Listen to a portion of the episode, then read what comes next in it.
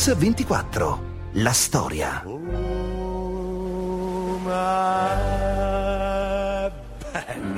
la città, com'è grande la città, com'è viva la città, com'è allegra la città, piena di strade e di negozi e di vetrine piene di luce, con tanta gente che lavora, con tanta gente che produce, con le reclame sempre più grandi, con i magazzini, le scale mobili, con i grattacieli sempre più alti e tante macchine sempre di più, com'è bella la città, com'è grande la città, com'è viva la città, com'è voleva anche eh, eh, sfottere se stesso, eh, rovinare delle cose sacre dentro le quali aveva paura di essere eh, coccolato e messo a definitivo. No? Un acuto osservatore del costume, ironico, raffinato, tagliente. Classe 1939, Gaber è uno dei cantautori più amati e più originali della scena musicale italiana.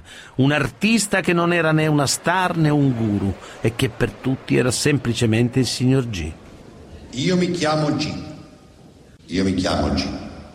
Non hai capito? Sono io che mi chiamo G. No, sei tu che non hai capito. Mi chiamo G anch'io.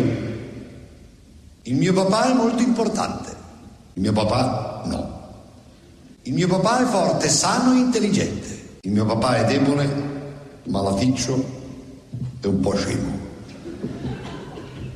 Il mio papà ha tre e parla perfettamente cinque lingue.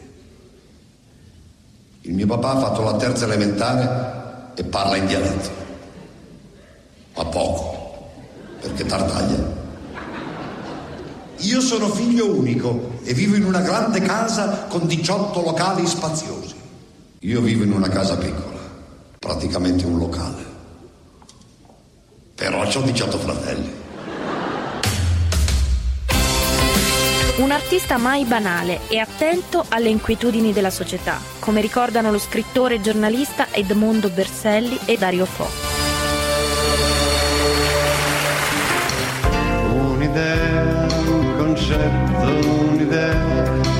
Finché resta un'idea, è soltanto un'astrazione. Se potessi mangiare un'idea, avrei fatto la mia rivoluzione.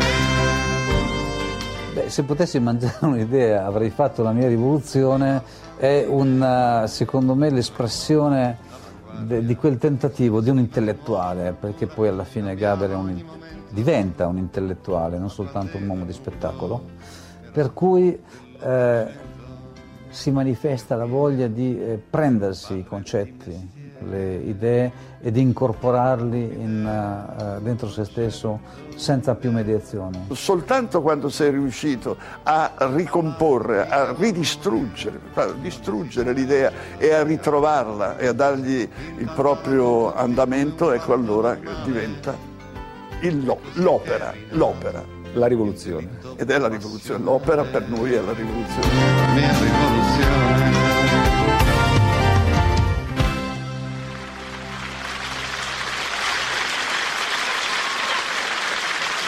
Una volta si parlava dello sconvolgimento, insomma, della fatica che poteva comportare l'arrivo di un'idea nuova. Ecco, noi non corriamo questo rischio. Non ci sono. Ma non ha nessuna importanza, perché le idee nuove nessuno te le chiede. E se nessuno, come dice Gaber, ti chiede le idee nuove, lui invece ne aveva tante. Le regalava con eleganza e con intelligenza. Le sue canzoni esplorano le nostre contraddizioni, le sue parole lasciano il segno nella coscienza.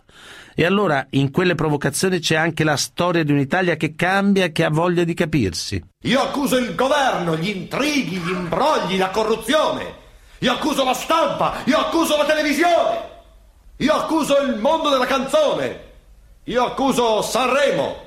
A proposito, se telefonano quelli del festival, digli che accetto comunque. Che la canzone è già pronta. La libertà non è stare sopra un albero, non è neanche il volo di un moscone. La libertà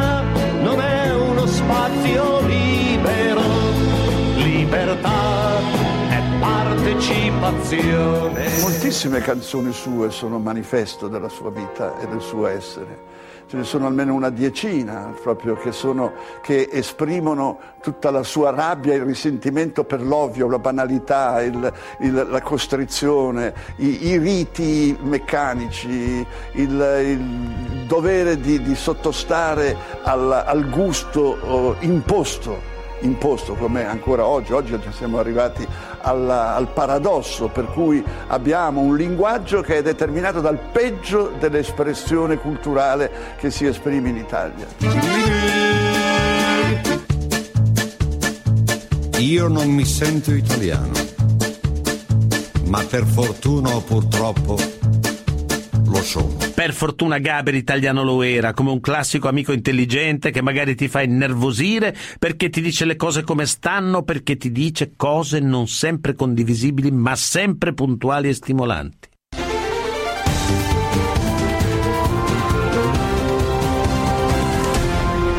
Mix 24. La storia. Rieccoci con Radio 24, stiamo raccontando la vita di Giorgio Gaber, un intellettuale che guarda sempre oltre o più in profondità degli altri, ma lo fa con onestà, con acume, anche quando prende di mira gli ideali, la destra e la sinistra. Io non mi sento italiano, ma per fortuna purtroppo lo sono. Ma per quanto mi riguarda, il mio linguaggio credo che sia proprio quello di intervenire nell'oggi attraverso le cose che io percepisco che noi, perché io scrivo sempre con, con Sandro Luporini, che noi percepiamo dalla realtà che ci circonda. Ecco, quindi andare a testimoniare questo. Si può occuparsi di agriturismo, si può fare il tifo per il buddismo, si può con un gioco televisivo, si può inventare ogni giorno un divo, si può. Basta uno spunto qualunque, la nostra fantasia non ha confini Passa un doccio un po' scadente, noi perpetuiamo allegramente la creatività dei popoli latini.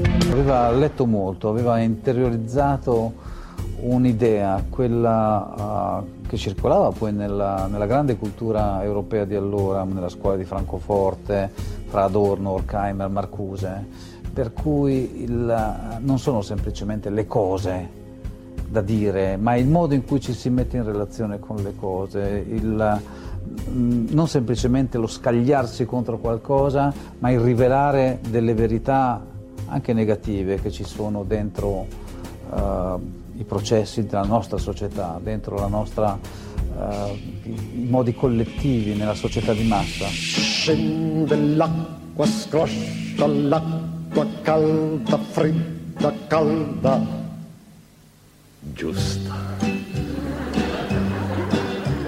Shampoo rosso e giallo, quale marca mi va meglio? Questo.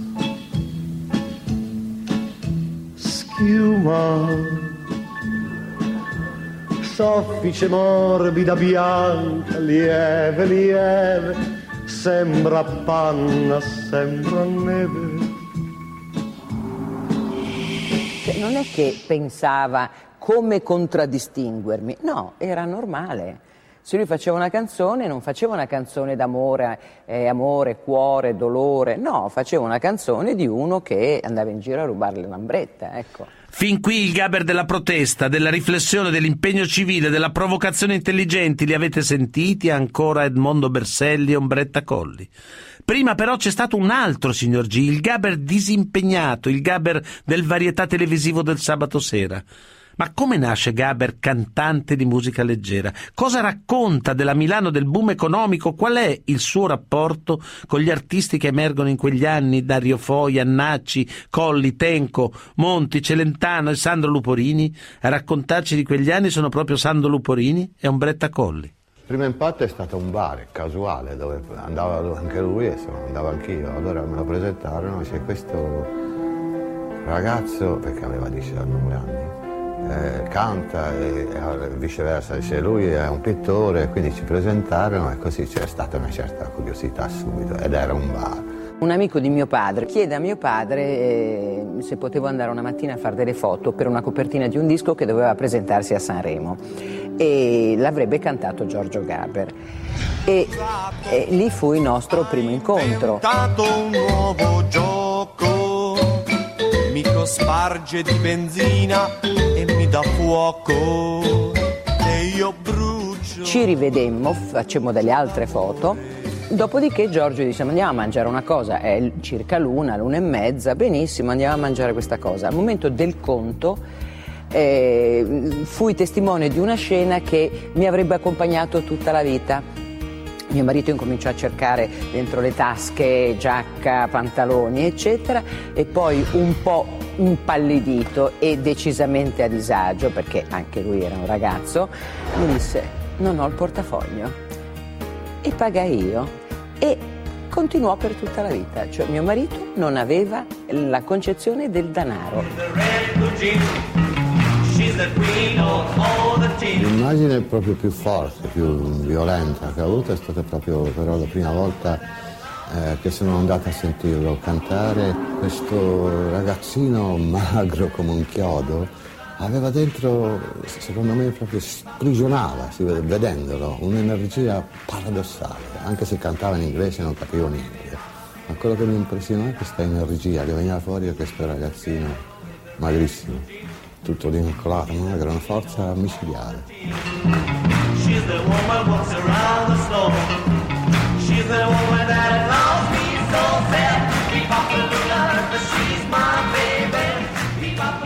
cominciato come cantante di rock and roll, quindi molto molto distante da quello che faccio ora e quindi ho operato nella mia vita una serie di cambiamenti a vista, anche un po' faticosi, in quanto il pubblico poi mi ha dovuto riconoscere in, in- in- momenti diversi. Sa che mio marito è diventato cantante perché Celentano non si alzava al mattino eh, e si addormentava, insomma.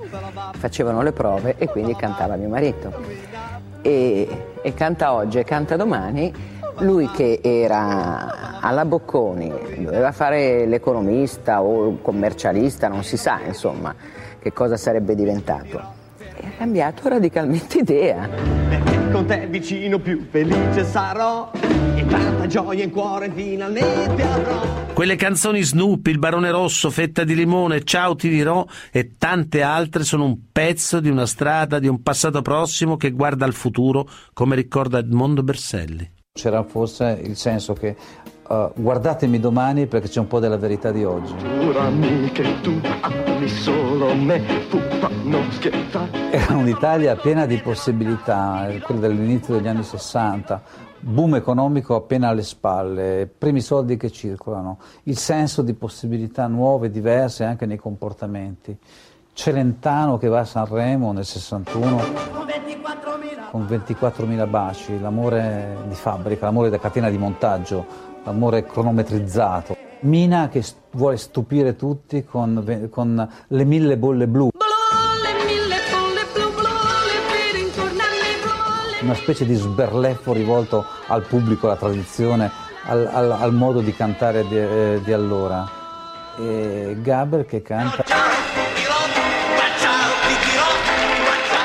Scritta da Luigi Tenco e Giampiero Reverberi, portata al successo da Adriano Celentano, Ciao ti dirò è un rock and roll alla maniera di Elvis Presley, che Giorgio Gaber porta di fronte alle telecamere del musichiere nella sua prima apparizione televisiva.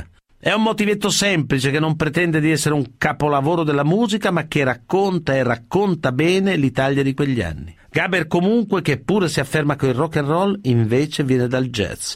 Ama la musica colta, cerca di difendersi dalla colonizzazione americana. Ama Jacques Brel e non a caso diventa grande amico di Luigi Tenco. Per lui i primi anni 60 sono anni fertili, vissuti in gruppo, in una Milano straordinariamente vitale, allegra, piena di idee e di creatività. Una Milano che Dario Fo e Berselli vivevano così.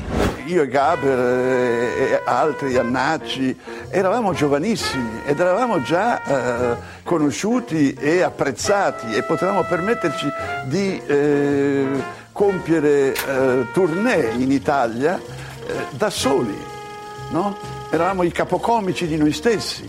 Era una Milano con una cultura e con il piacere di poter raccontare queste- i fondamenti di questa cultura, far vedere i gufi, far vedere Dario Fo, il dialetto, o una eh, adesione alle cose, a quella Milano di Brera, alla Milano dei Navigli, alla Milano dei locali. Di colpo era tutto tutto fiorente, era come un giardino eh, proprio stracolmo di fiori che spuntavano, che davano profumi, che eh, forse mia un'idea che sembra retorica, eh, ma non lo era proprio così. E poi mm, cantavamo anche in dialetto e cantavamo anche delle canzoni napoletane e cantavamo anche delle canzoni romane e via, insomma non, non eravamo legati soltanto mm, alla- al naviglio, andavamo, viaggiavamo, viaggiavamo. da solo lungo l'autostrada.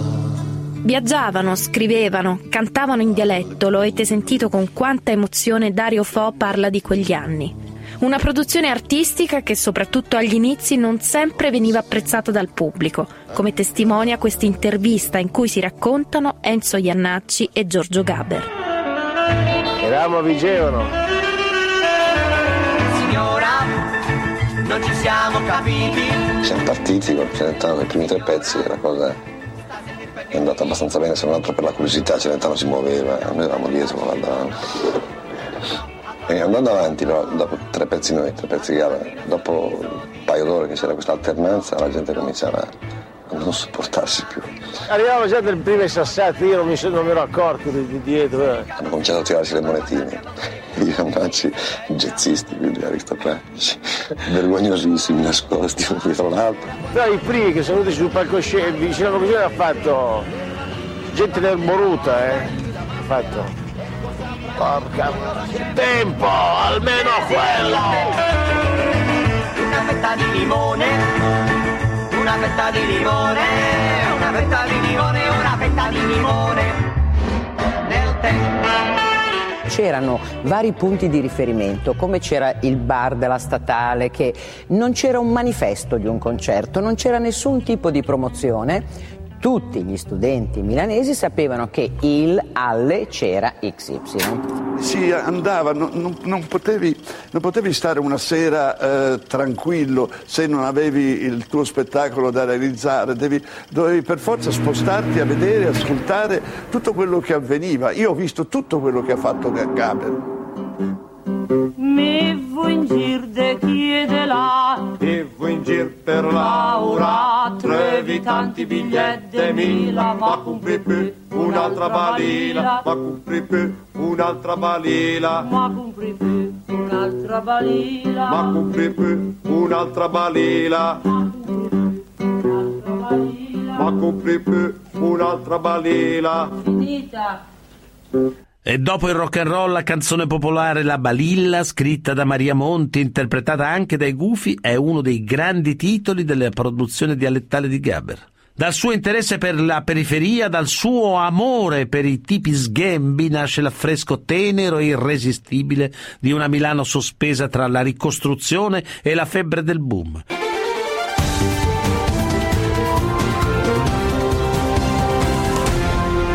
Mix 24. La storia.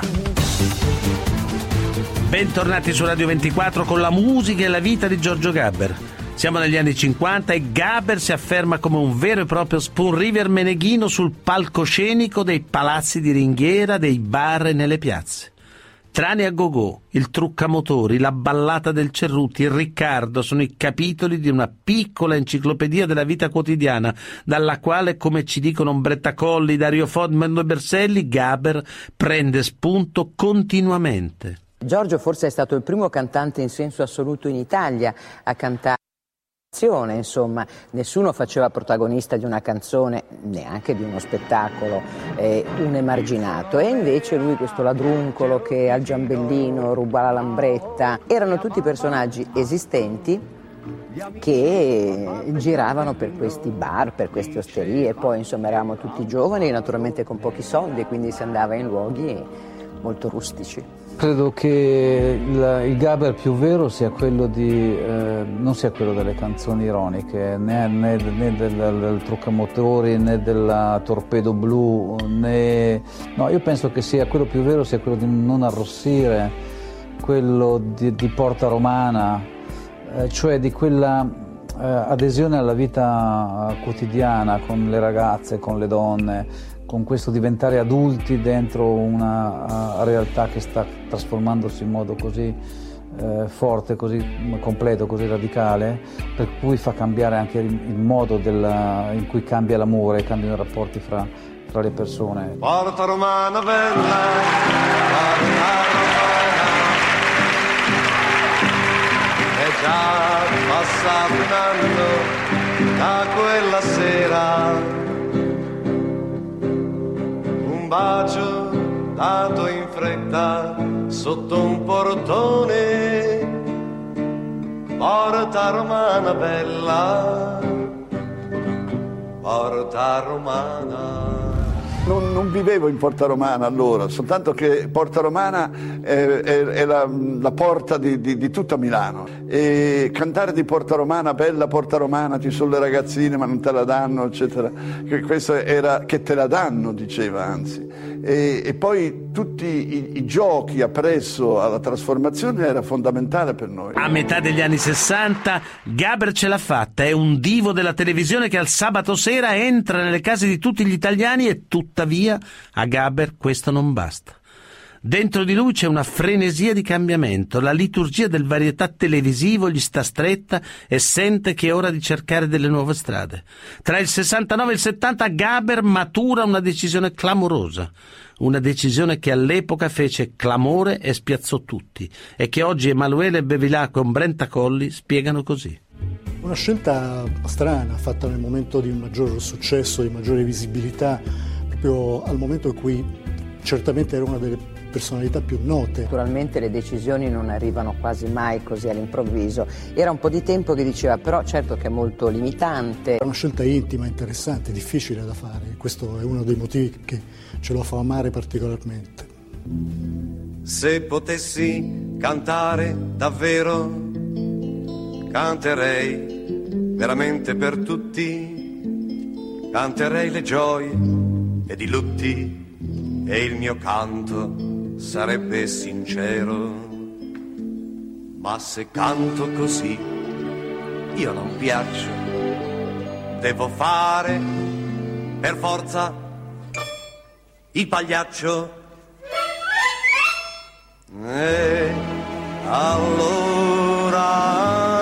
suona chitarra, facci divertire. Mi sembrava che il mezzo non mi fosse particolarmente congeniale, mi vergognavo un po', mi sembrava un'esibizione un po' forzata, quindi ho cercato un'altra strada. Aveva capito quello che io ho capito dopo, che questa, che questa eh, impossibilità di, di- di far fede a un, a un mezzo che eh, cercava di, eh, diciamo, di diminuire i valori, di schiacciarli, di renderli banali col pretesto che il- la gente, il pubblico televisivo è, un- è un modesto e quindi deve capire e per fargli capire non bisogna porgli eh, concetti alti. Tutto questo era, era un grande limite e Gaber l'ha capito per primo.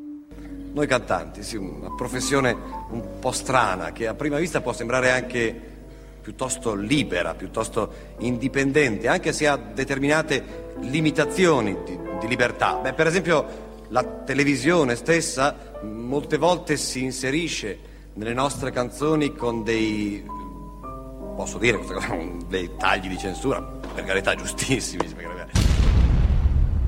Sono contento della stima e della fiducia che ancora una volta ci avete concesso. Il nostro governo opera per il bene del popolo con il consenso del popolo. Orsù, tutti insieme verso un mondo migliore. Parapà! Parapà! Perepè! Perepè! Parapà! Perepè! Parapà! Perepè! Karl Popper parlava di una, di una patente a quelli che fanno la televisione, della delicatezza quindi di un prodotto che potrebbe influenzare la formazione di fasce deboli e anche di fasce un po' più forti. A lui le camicie di forza erano guai. Eh, ci fu un periodo in cui anche gli, censura- gli censuravano le canzoni, no? E questo lo metteva in, ehm, in uno stato di abbattimento, ecco. Se qualcuno dovesse decidere quello che devo ascoltare o quello che non devo ascoltare, quello che devo vedere o quello che non devo vedere, non mi farebbe affatto piacere. Se qualcuno invece dovesse decidere quello che io devo dire o quello che io non devo dire, non mi farebbe altrettanto piacere. Lasciata la facile e seducente popolarità della televisione, Gaber torna al contatto diretto con il pubblico, inventando un nuovo modo di fare spettacolo. Nasce così il teatro canzone. Mi sono dedicato totalmente il- al teatro, nel senso che mi sembra che sia il mezzo più, più diretto, meno inquinato, eh, più, più convincente, forse più congeniale alle mie possibilità. Io sono uno dei tempi lunghi, quindi il teatro mi dà queste possibilità di entrare dentro delle cose. Per arrivare al teatro canzone il processo è stato un po' lento, ecco, dopo tre o quattro anni il monologo prendeva un- una sua autonomia e diventava quindi eh, gran- la parte importante dello spettacolo e, così è venuto fuori quello che poi è stato chiamato teatro canzone. E mi ricordo una delle dei primi spettacoli a Trieste che mi chiamò e mi disse "Mm, non c'è molta gente questa sera e ho detto "Eh, certo perché non sanno ancora chi sei adesso bisogna aspettare un attimo e poi in effetti così fu e vive e non sa il perché della sua esistenza. È così compromesso con ogni compromesso che oramai più nulla ne sente né vede. E il compromesso è l'unica sua fede. Eppure sembra un uomo, vive come un uomo, soffre come un uomo, è un uomo, è un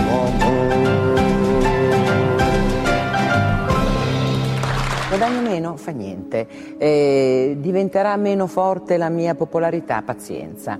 Però faccio esattamente quello che mi piace ed ho un rapporto col pubblico che è straordinario. Un bel privilegio perché andare sul palcoscenico a dire quello che uno pensa mi sembra che sia una cosa abbastanza unica. Generalmente mi ricordo una domenica di sole, una mattina molto bella, un'aria già primaverile. Ti senti più pulito, anche la strada è più pulita, senza schiamazzi e senza suoni. Chissà perché non piove mai quando ci sono le elezioni. Lui era un, geometrico assoluto, cioè impostava una commedia con eh, dentro proprio... era Prassitele eh, messo dentro in un ritmo straordinario. Leggevo subito questa macchina che si riproduceva, che si muoveva, aveva una dinamica, tendeva a, a squarciare, nello tempo a ricomporre, usciva dalla dimensione, era verticale, era prospetica, era veramente eccezionale. Racconta alla gente ciò che la gente vorrebbe dire ma non è ancora in grado di dirlo e allora in questo senso c'è questa sua capacità di evocare, di sollecitare sentimenti da parte della- del, del pubblico, stavo per dire del popolo, del pubblico, ma è un pubblico che già in sé un popolo, è il popolo di Gaber. Liberi, sentirsi liberi. Un popolo dal quale Gaber prende ispirazione. Il suo tempo libero è dedicato alla ricerca di nuovi spunti, nuove idee. Temi che spesso discute con la gente nei vari incontri, ma anche in casa e con gli amici. Diventano oggetto del suo lavoro e spunto per i suoi spettacoli, come ci raccontano Dario Fo e Sandro Luparini, amico e coautore per anni di Giorgio Gaber. Far di essere sani, far di essere liberi, sentirsi liberi. Forse per un attimo è possibile, ma che senso ha se io sento in me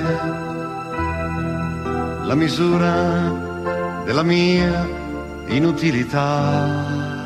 Noi prima di affrontare uno spettacolo, perché poi dal 70 in poi abbiamo fatto diversi spettacoli, non una canzoncina e basta, ma diversi spettacoli, prima di affrontarne uno noi parlavamo, ma ti posso dire anche 20 giorni. Ed era un parlare su- sulle impressioni che avevamo, su- sia sentimentali, sia intime, sia esterne sulla visione del mondo. È da questi incontri, da queste vere e proprie sessioni di pensiero che nasce il teatro della canzone di Gaber e Luporini. Spettacolo in cui Gaber porta la vita, la realtà sul palco insieme a lui, per poi smontarle con sarcasmo e disincanto. Un processo lungo e costante di scavo, di analisi, di critica che lo accompagnerà per più di trent'anni di tournée nei teatri.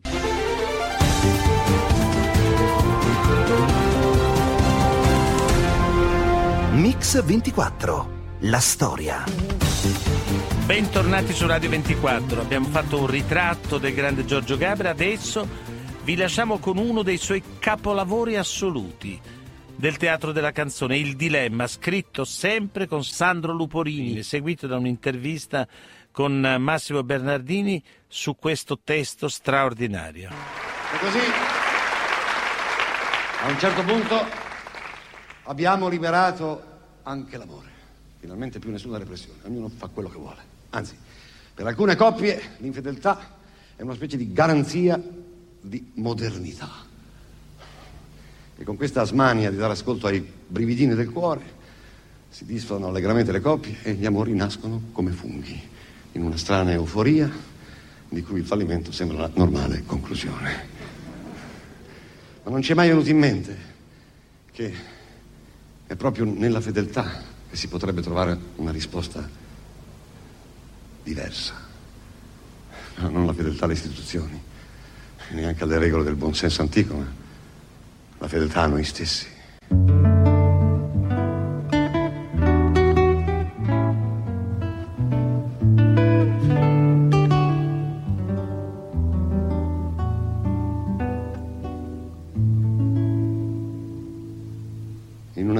Spiaggia poco serena, camminavano uomini donne, seguivano la ombra di un dilemma. L'uomo era forse più audace, più stupido e conquistatore, la donna aveva perdonato, non senza dolore. Il dilemma era quello di sempre, un dilemma elementare se aveva o non aveva senso il loro amore. Stiamo ascoltando una canzone tua e di Sandro Luporini del 1981, Il Dilemma, dello spettacolo Anni Affollati. Da dove viene? Da quale sentimento è nata? Da quale sguardo sulla realtà? Ma sì, non, non è mai eccessivamente chiaro come nascono le cose.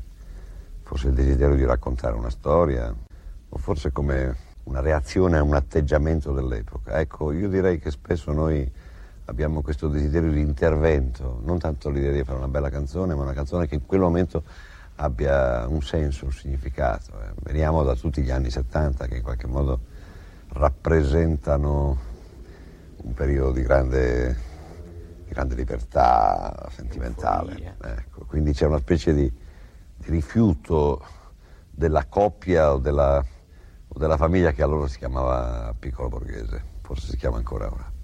Quel tipo di famiglia nella quale in qualche modo siamo cresciuti tutti, no? aveva sicuramente eh, dei limiti e, e rischiava di diventare oppressiva, poco ariosa, e comunque certamente con degli aspetti formali un po' ipocriti, ecco, questo sicuramente. Quindi a, a quel punto reazione, ecco, avviene quasi sempre, no?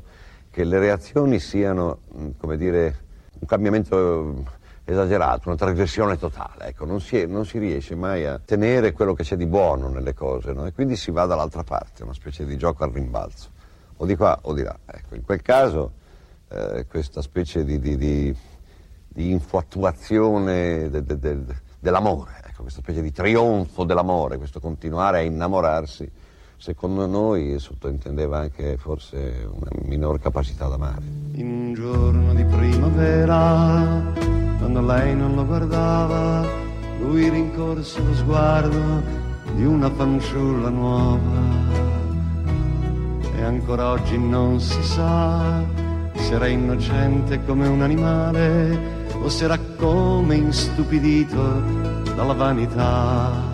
difficoltà ad approfondire dei rapporti. Allora l'aspetto è un po' infantile, no? Cioè, è chiaro che il momento dell'innamoramento, de- de- dell'inizio delle cose, è esaltante, eh, ognuno una serie di gratificazioni sul piano dell'accettazione, si scambia evidentemente cose anche significative, no? per carità, ma poi eh, questo, tipo, questo aspetto così entusiasmante finisce e quindi in qualche modo la coppia si ritrova, si ritrova a una normalità più faticosa, evidentemente più impegnativa, e anche più, come dire, che richiede più responsabilità. E quindi a questo punto eh, la capacità di andare a fondo in un rapporto e quindi in una sorta di trasformazione più profonda di questo, di questo progetto, un grande progetto che può essere anche quello di fare dei figli, quindi un progetto non certo indifferente, naturalmente richiede fatica. Ecco, si preferisce continuare a innamorarsi per non arrivare poi al nocciolo della questione che è quella di prendere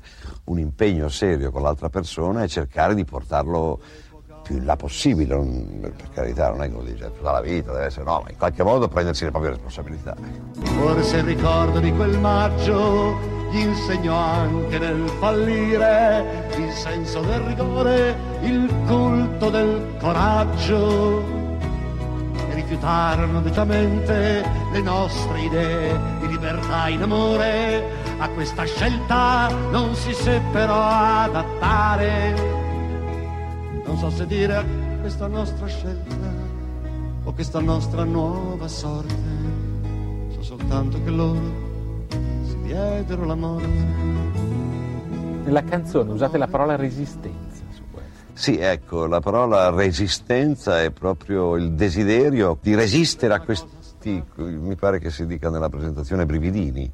Ecco, a questa sensazione, secondo me del tutto infantile, questa, eh, questo desiderio de- di essere accettati continuamente, questo bisogno di conferme, questo bisogno in qualche modo di esaltarsi nell'innamoramento eh, e quando questo cade dice vabbè dividiamoci, facciamo un'altra famiglia, 5, 6, 10, benissimo. A quel punto lì uno dice ma eh, ecco era questa la domanda della canzone, ma siamo ancora capaci di amare o invece facciamo finta proprio in questo trionfo dell'amore di, di- di- di avere grandi capacità ma non ne abbiamo? Ecco questa è la, è la- è la domanda della canzone.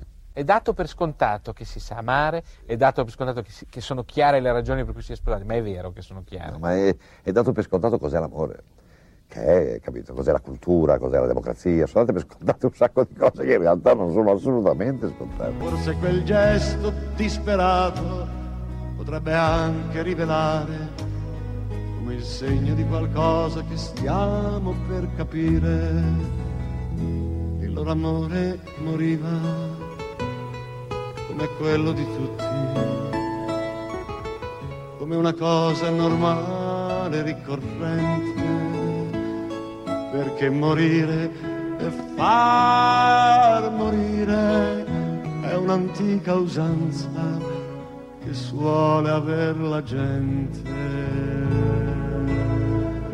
Tutte le puntate di Mix 24 e della storia si possono riascoltare sul sito www.radio24.it nella pagina dedicata a questa trasmissione.